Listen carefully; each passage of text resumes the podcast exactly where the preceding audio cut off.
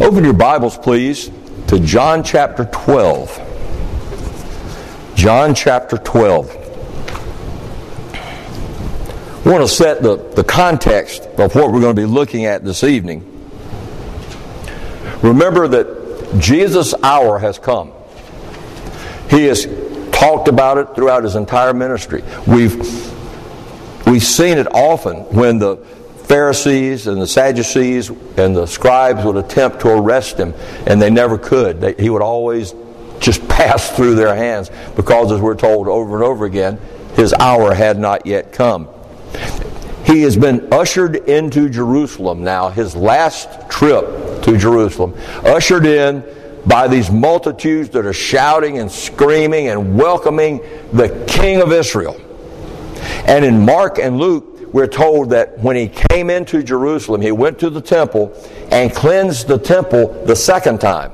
Remember, he's already cleansed the temple once at the beginning of his ministry, and now at the end of his ministry, he goes in and cleanses it again. How quickly corruption can sneak back in. And then after cleansing the temple, he and the disciples go back out of Jerusalem to Bethany to spend the night in Bethany, either at Simon the leper's house or at Mary, Martha, and Lazarus' house. I'm going to give a little bit of a spoiler for the future here. This had to confuse the multitudes. When he went into the temple and cleansed the temple, that had to greatly encourage them. Look, he's taking charge. And then he leaves. He doesn't even stay in Jerusalem. This is supposed to be his capital city. And he leaves. Here's the spoiler. This is the beginning of their disenchantment with Jesus as their Messiah. He's already not living up to the expectations.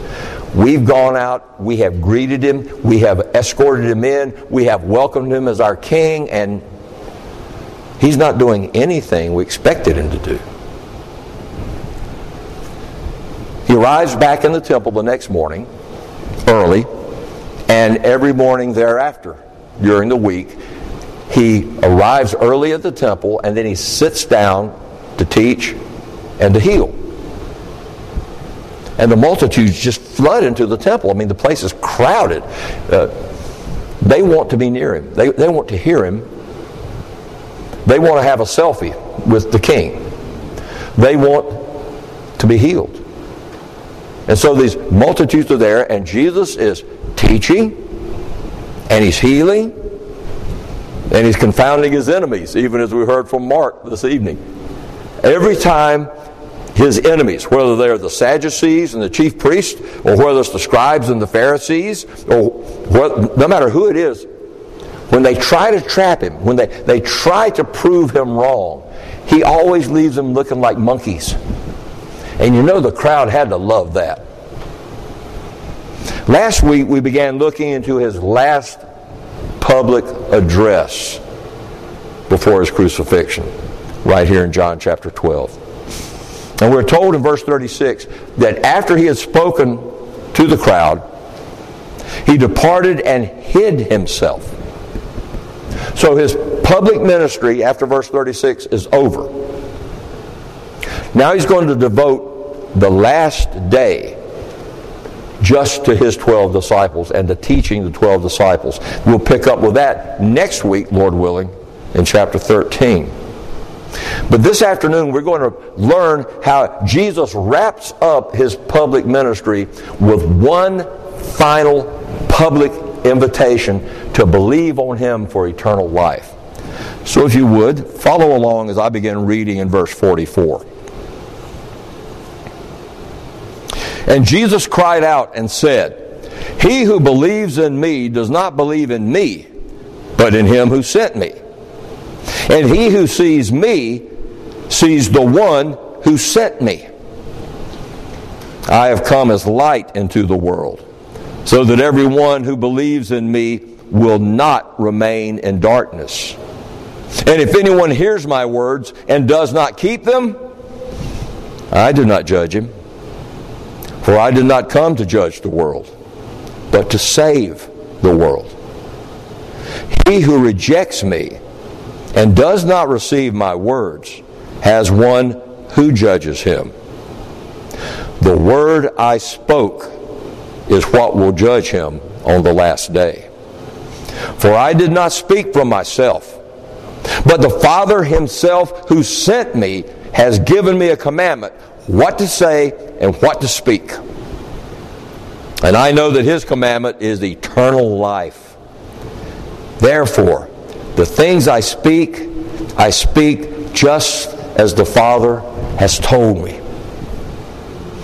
We see there in verse 44, Jesus cried out. In other words, this is loud. He's speaking at the top of his lungs. This is to the crowds that have gathered in the temple to listen to him. What we have here is tacked on to verse 36. This is folded into verse 36. This is the last part of his public ministry, on that last day of his public ministry. So everyone can now clearly hear what he's about to say.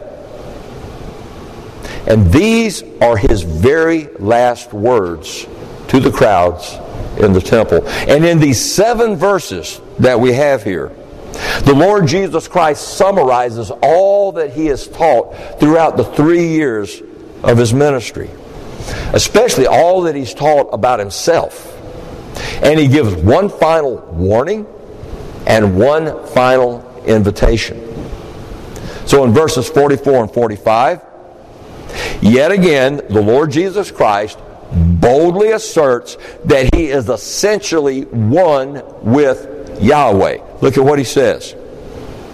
He who believes in me does not believe in me. And you say, wait a minute, what does that mean? What he's saying there is, he who, who believes in me doesn't believe in me only. You're not just believing in me, the man Jesus. But if you believe in me, you believe in him who sent me. Another spoiler, and I'll bring this up later. Him who sent me. All of the Jews know who he means by him who sent me. They've heard him for three years, and he's constantly referring to the Father, to the Father, to the Father. And back in chapter 6, he said, I've not come of my own accord, but he who sent me is the reason I have come.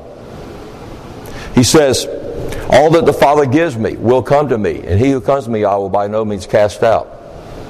I'm going to have to read it. I've, I've just gone completely blank on that particular verse. But John chapter 6,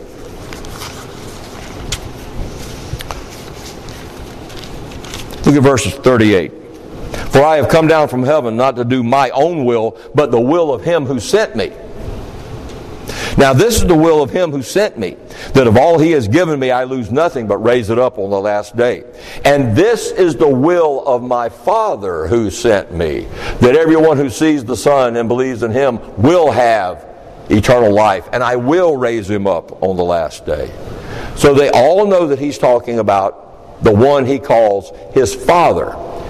And by this time, they know who the one he calls his Father is. It's their God. It's Yahweh. And so Jesus says here, for the last time in public, he who believes in me does not believe in me only, but you're believing in him who sent me. You're believing in my Father. You're believing in Yahweh. What he's saying is, we're inseparable. We are one. Now, he's repeating things here at the end, and we're going to see this as it goes along. Remember in chapter 10, verse 30, he said, I and the Father are one. That was scandalous. But he's making the same statement here. He's saying that the Father, Yahweh, your God, my Father, that he and I have the same mind. We have the same heart. We have the same purpose. We have the same eternality. Woo. Before Abraham was, I am. Not I was, I am. And he says, He who believes in me does not believe in me only, but in him who has sent me. You're believing in the Father. You trust in me, you trust in the Father. We're going to see this come up again in chapter 14. Then in verse 45, he says, He who sees me sees the one who sent me. This is a, a specific word for seeing. Normally, the word that's translated see means what we mean by see. You come in here and you see what's here. You, nothing particular about it. This word means to see, to contemplate, to observe closely. He says, if you've been listening to me and you observe me closely, you're, you're checking me out, if I can put it like that. When you're learning me, you're learning the Father. You're learning, you're looking into the very character of Yahweh. To observe me closely is to study Yahweh Himself. Now, I've got, I can't, the only word I can come up with is disclaimer. but disclaimer is not what I'm trying to say, but that's the word I'll use anyway. I'll give you a disclaimer about this in just a moment. Because what does it sound like Jesus is saying? He who believes in me believes not in me, but in him who sent me. He who sees me sees him who sent me. That can send you down the wrong path if you're not careful. And we're going to deal with it here in just a minute. But now we're going to continue on. When he says, He who observes me closely is looking into the very character of Yahweh.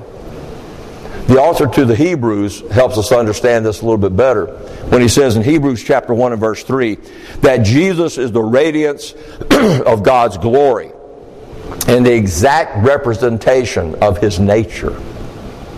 That to look at Jesus, to observe Jesus, to contemplate Jesus, is to look into the very nature of God. And then in Colossians 1:15, Paul makes it plain. He says he is the image of the invisible God. In other words, the Lord Jesus Christ is the invisible God made visible. And we're going to have to deal with that in just a minute as well. Now, he's going to repeat this again just for the 12 in chapter 14 and verse 9. This is so important. He's going to make sure that before he leaves them, they have this nailed down. I'm not the Messiah the Jews expect. I'm not the Messiah you expected. You need and you must understand who I am. Now, they're getting glimpses of it in this last year of the Lord Jesus' life. But they have to fully understand who He is. Because if He is not Yahweh incarnate, we're still in our sins. Because no creature could, no sinful creature, not even a sinless creature, would be a suitable sacrifice for all of our sins. Now remember, Jesus is speaking very loudly to Jews. He's saying that he is inseparable from the Father to Jews. These are rigorous, uncompromising monotheists. Their creed for 1400 years has been Hear, O Israel, Yahweh our God, Yahweh is one. They know exactly who Jesus means when he says, the one who sent me. He's talking about the God of the opening of the Red Sea, who parted the Red Sea and Israel walked through the Red Sea on dry ground.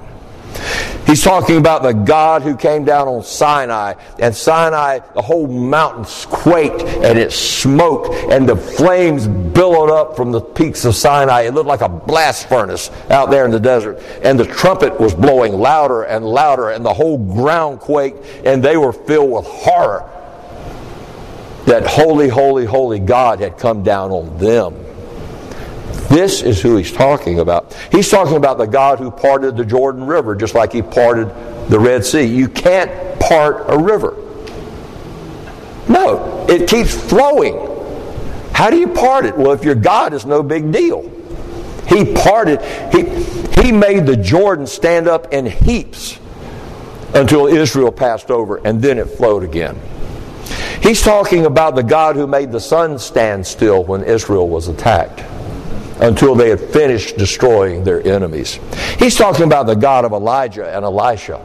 He's talking about the God who raised the Shunammite son. Hmm. And Jesus has raised at least three people that we know of in the Gospels.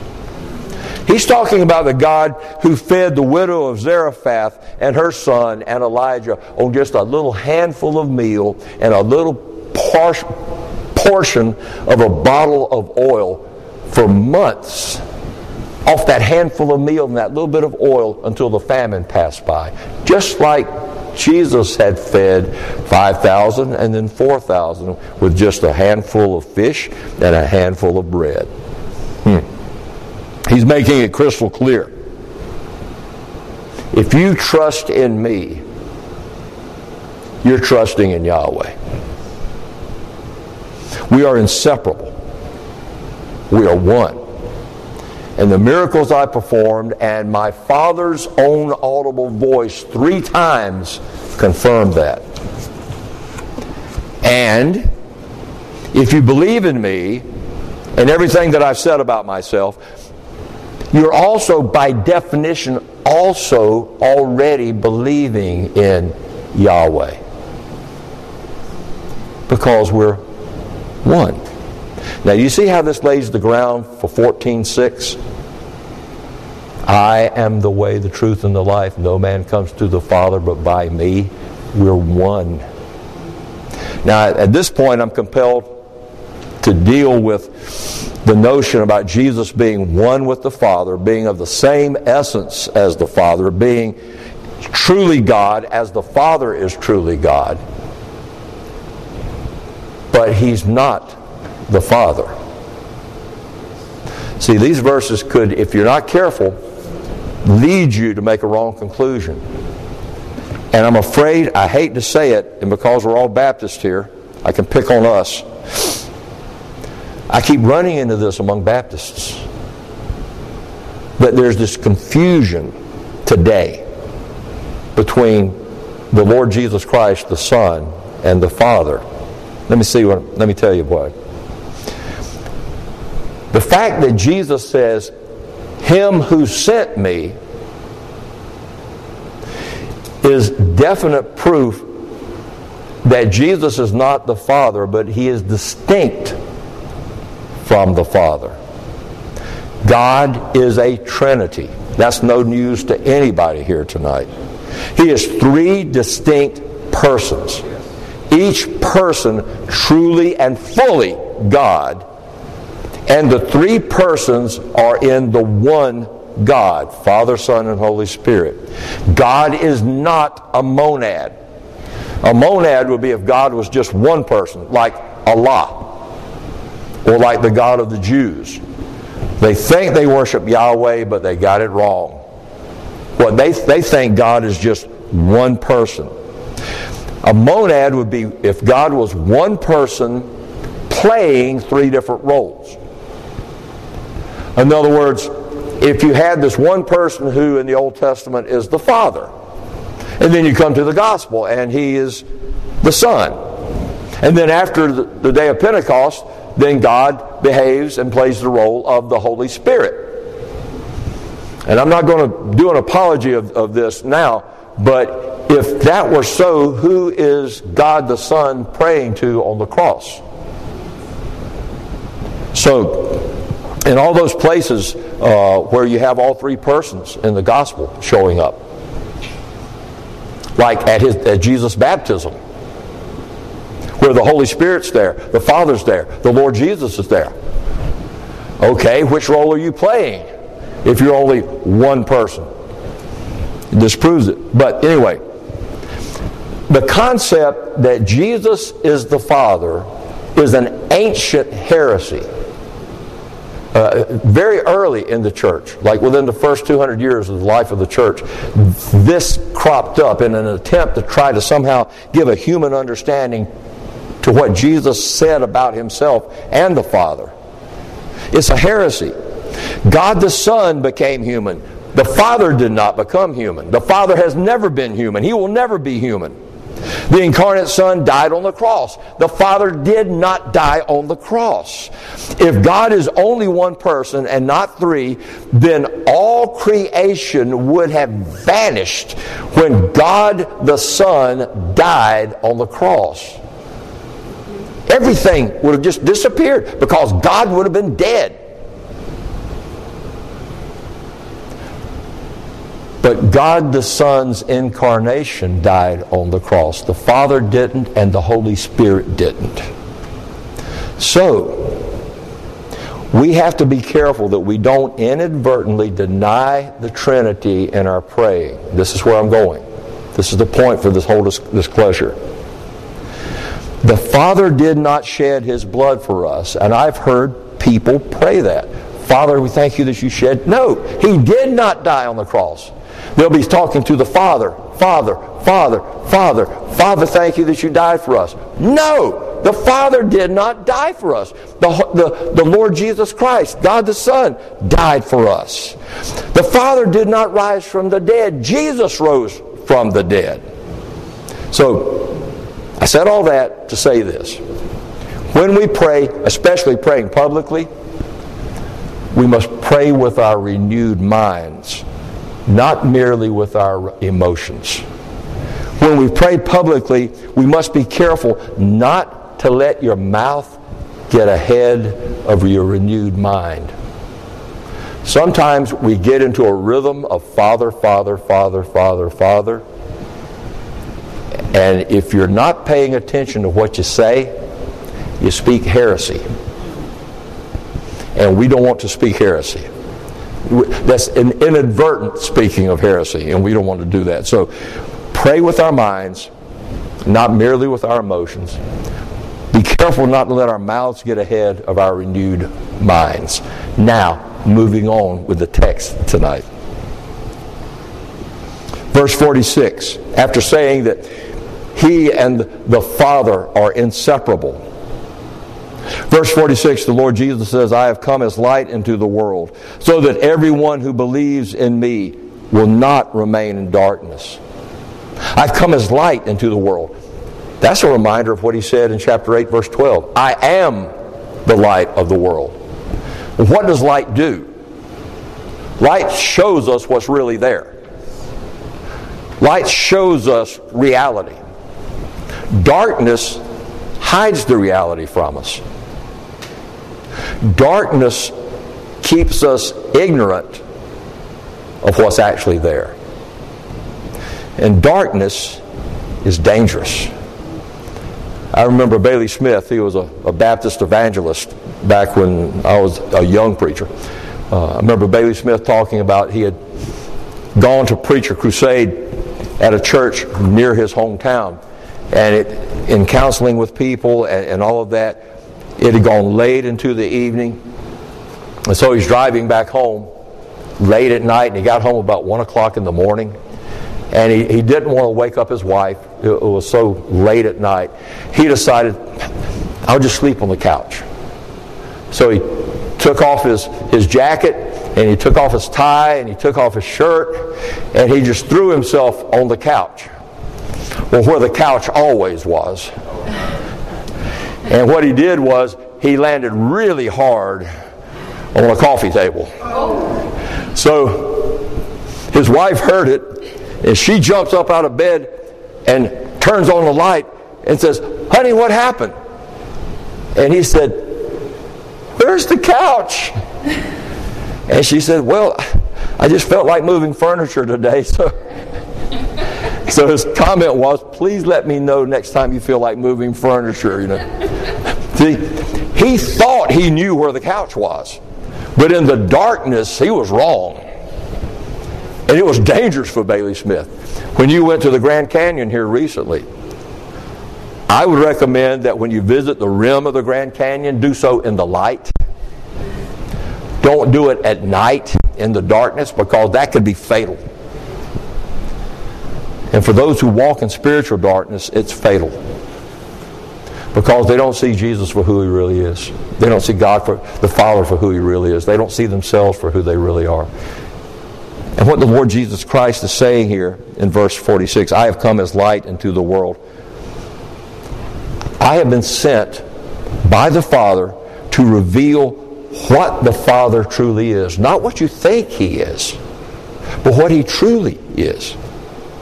I've been sent that you would know what the Father's purpose has been from the very first, so that you would not remain in darkness and be condemned with the world, so that you would be saved. That's been the Father's purpose from the very first. I've been sent so that you would learn how we may be reconciled to the Father. And how we're reconciled to the Father is through faith in the Son, the Lord Jesus Christ. That's why he says, So everyone who believes in me, has faith in me, will not walk in darkness. Well, what about those who don't believe? He addresses that in verses 47 and 48. And he says, Now this is the king of Israel. This is God the Son. What would you expect him to say about those who don't believe his words? Listen to what he says about those who don't believe his words. If anyone hears my words and does not keep them, I do not judge him. For I did not come to judge the world, but to save the world. He who rejects me and does not receive my words has one who judges him. The word I spoke is what will judge him on the last day. The last day being the judgment day, that great and terrible day of final judgment. He says, anyone who hears my words, in other words, they hear with understanding. Anyone who hears what Jesus has to say and knows what he's saying. They're not confused. They're old enough to understand English or old enough to understand Aramaic and Greek at this time. But they hear it and, yep, they got it. They know what he says. Anyone who hears my words and does not keep them. The word keep there, phulasso is phulasso is to guard. And it's the idea of guarding something very valuable. In other words, guarding your wallet, guarding the deed to your house. I don't think any of us here have the deed to our property laying around in the living room on the coffee table, or you don't have it in your kitchen on your kitchen table. You have it in a safe place. You're guarding it. So, to keep Jesus' words is to treat it as a treasure, as supremely valuable. To keep Jesus' words means you hear it, you believe it, you obey it, you treasure it. He says, Anyone who hears my words and understands it, but doesn't believe, obey, or treasure what I've spoken. I, and that's emphatic, I, I myself, don't judge him. I'm not the one who's going to judge him. You say, but what about chapter 5, verse 22, where the Lord Jesus has already told them that the Father doesn't judge any man, but he has entrusted all judgment to the Son? That's true. But remember where we are. Remember when we are. So the Lord Jesus says, anyone who doesn't keep my words, I myself don't judge him now. Because I did not come to judge the world now, but to save the world. You see, the, the reason that the Lord Jesus Christ has not come to judge the world is because the world's already judged. Keep your finger there in John 12 and go with me to chapter 3. We're all familiar, we can all recite John 3:16. That wonderful verse. But look at verse 17. For God did not send the Son into the world to judge the world, but that the world might be saved through him. That sounds just like what Jesus has just said, right? Look at verse 18. He who believes in him is not judged. He who does not believe has been what? Judged already because he has not believed in the name of the only begotten Son of God. The reason Jesus hasn't come to judge the world is because the world's judged already. And it's only those who trust in the Lord Jesus Christ, only those who believe in the Lord Jesus Christ, that will escape that judgment at the last day when, as chapter 3, verse 36 says, the wrath of God abides on them.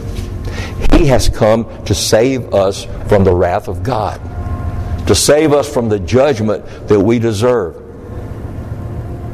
And then in verse 48, he says, He who rejects me and does not receive my words. Hmm.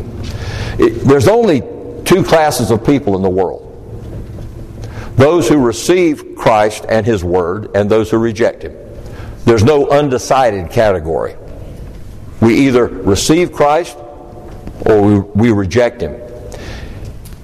And on that last day, that terrible day, that great white throne judgment day, those who have rejected the Lord Jesus Christ will be condemned by His words, which they heard and understood. They know what He was saying, they know what He was offering.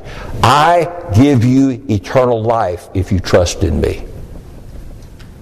I give it to you without cost, except it's going to cost you everything all you are and all you have. But you don't have to work for it. I've already done all the work. I give you reconciliation to God. I give you adoption as sons of the living and true God if you trust in me, if you entrust yourself to me. And those who have heard that and rejected it will be condemned by the very offer that they heard and rejected. See, Jesus doesn't have to do anything on the last day to condemn those who have rejected him, who have rejected his words, because we have condemned ourselves already. It's like this uh, you, you come down with a fatal disease. You go to the doctor, and the, and the doctor says, ah, There's this wonderful miracle cure for this disease. Here's a bottle of pills. Take these eight pills, and you will certainly and surely be healed of this disease. Everybody that has this disease and takes these pills, 100%, they're healed. But you don't believe that doctor. Surely it's got to take more than that, not just eight little pills. And so you think, he doesn't know what he's talking about. You go home, put the pills up on the counter, and a year later you're dead. Why are you dead? Why did you die? Because you didn't believe the truth. You didn't believe what the doctor told you. You didn't believe, and therefore you didn't take the pills. He didn't have to kill you. Nobody had to kill you. You died simply because you didn't believe what you were told. Then in verses 49 and 50, notice what he says. For I did not speak from myself. That's why all it takes is the word that he spoke to us to condemn us on that last day. Because it's not just his words, it's God's words. God, all of God all the triune God is their words. I did not speak from myself, but the Father Himself who sent me. Now we're making plain who it was that sent Him. The Father Himself who sent me has given me a commandment what to say and what to speak. He says, I did not speak from myself. And Susan will be familiar with what I'm just about to say. The word from here is our friend ek, E K. It's a Greek word that means out of. So the usual word from is apo, which means, as we normally think of from, from this point to that point. Ek means out of. When Jesus says, I have not spoke, I did not speak out of myself, what he's saying is, what I've been teaching you and what I've been saying isn't my idea alone. It's not something that just came up out of my thoughts. It's not me speaking independently from the Father. No, let me tell you where my teaching comes from. He says, The Father Himself who sent me has given me a commandment. The very words to say, the very words to speak. In the Old Testament, God would raise up a prophet to go to his wicked, sinful people and take a message to his wicked, sinful people. A message of warning to repent and a message of invitation to return back to him. And what God would say to the prophet is say, Thus says the Lord, and then whatever the message is. And when the prophet went and spoke to the people, he would say, Thus says the Lord, and he would quote word for word what God has said. You don't monkey around what the Almighty God has said for you to say. God the Father put his very words in the mouth of his prophets. Jesus is saying, God the Father put my very words into my mouth. What I spoke to you is what the Father has commanded me to speak to you. This isn't some Baptist preacher. This is God Almighty's words. And what was God's Almighty's words? And I know that His commandment is eternal life last public address that Jesus is going to make to the crowds. The last words he's going to say to the multitudes who have welcomed him into Jerusalem are about eternal life. He's offering eternal life. He's inviting them to come to him for eternal life. I know that his commandment is eternal life. The Father wants you to have eternal life. I want you to have eternal life. What I'm about to go through is so that you might have eternal life. Therefore, the things I speak, I speak just as the Father has told me. He ends there. Everything you've heard from me is from your God. Everything you've heard from me is so that you might trust me and that you might have eternal life. So that we might trust Him and His words, so that we, we might escape the darkness of the world and all of its stupid, crazy, weird religious thoughts and all of its polluted religions that we might not be judged and condemned with the world, but that we might be saved out of the world, that we might be saved from the wrath of God and saved to spend eternity with the Father and with the Son in paradise. In paradise. Sinners like us, that we might spend eternity with God as His adopted children in paradise. He says, that's what I've been speaking to you all the time. The best picture in the New Testament of all this that Jesus is saying is the, rich young ruler. Jesus is saying here, I haven't come to judge you. I've, I've, come to give you life, give you eternal life.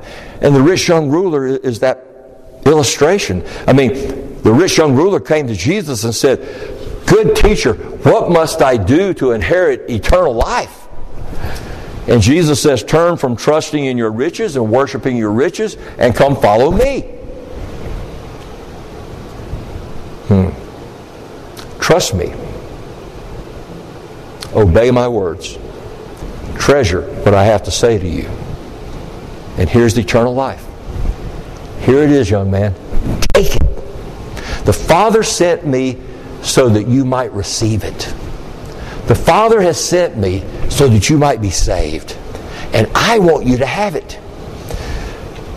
And the rich young ruler counted the cost and decided, nah. So he rejected what the Father had said. He rejected what the Son said. He rejected the Lord Jesus Christ and he rejected the eternal life that the Lord Jesus Christ sent. Jesus didn't condemn him. Matter of fact, Luke tells us Jesus loved him. But he didn't run after him saying, wait, wait a minute, wait a minute, Let, us negotiate. Let's reconsider this. No. Jesus loved him. Jesus wanted him to be saved. Jesus wanted him to trust him. And Jesus let him walk away because he had rejected him. You see, the rich young ruler was condemned already. And Jesus had come to spring him from that condemnation and to give him eternal life. The word I spoke is what will judge him on that last day.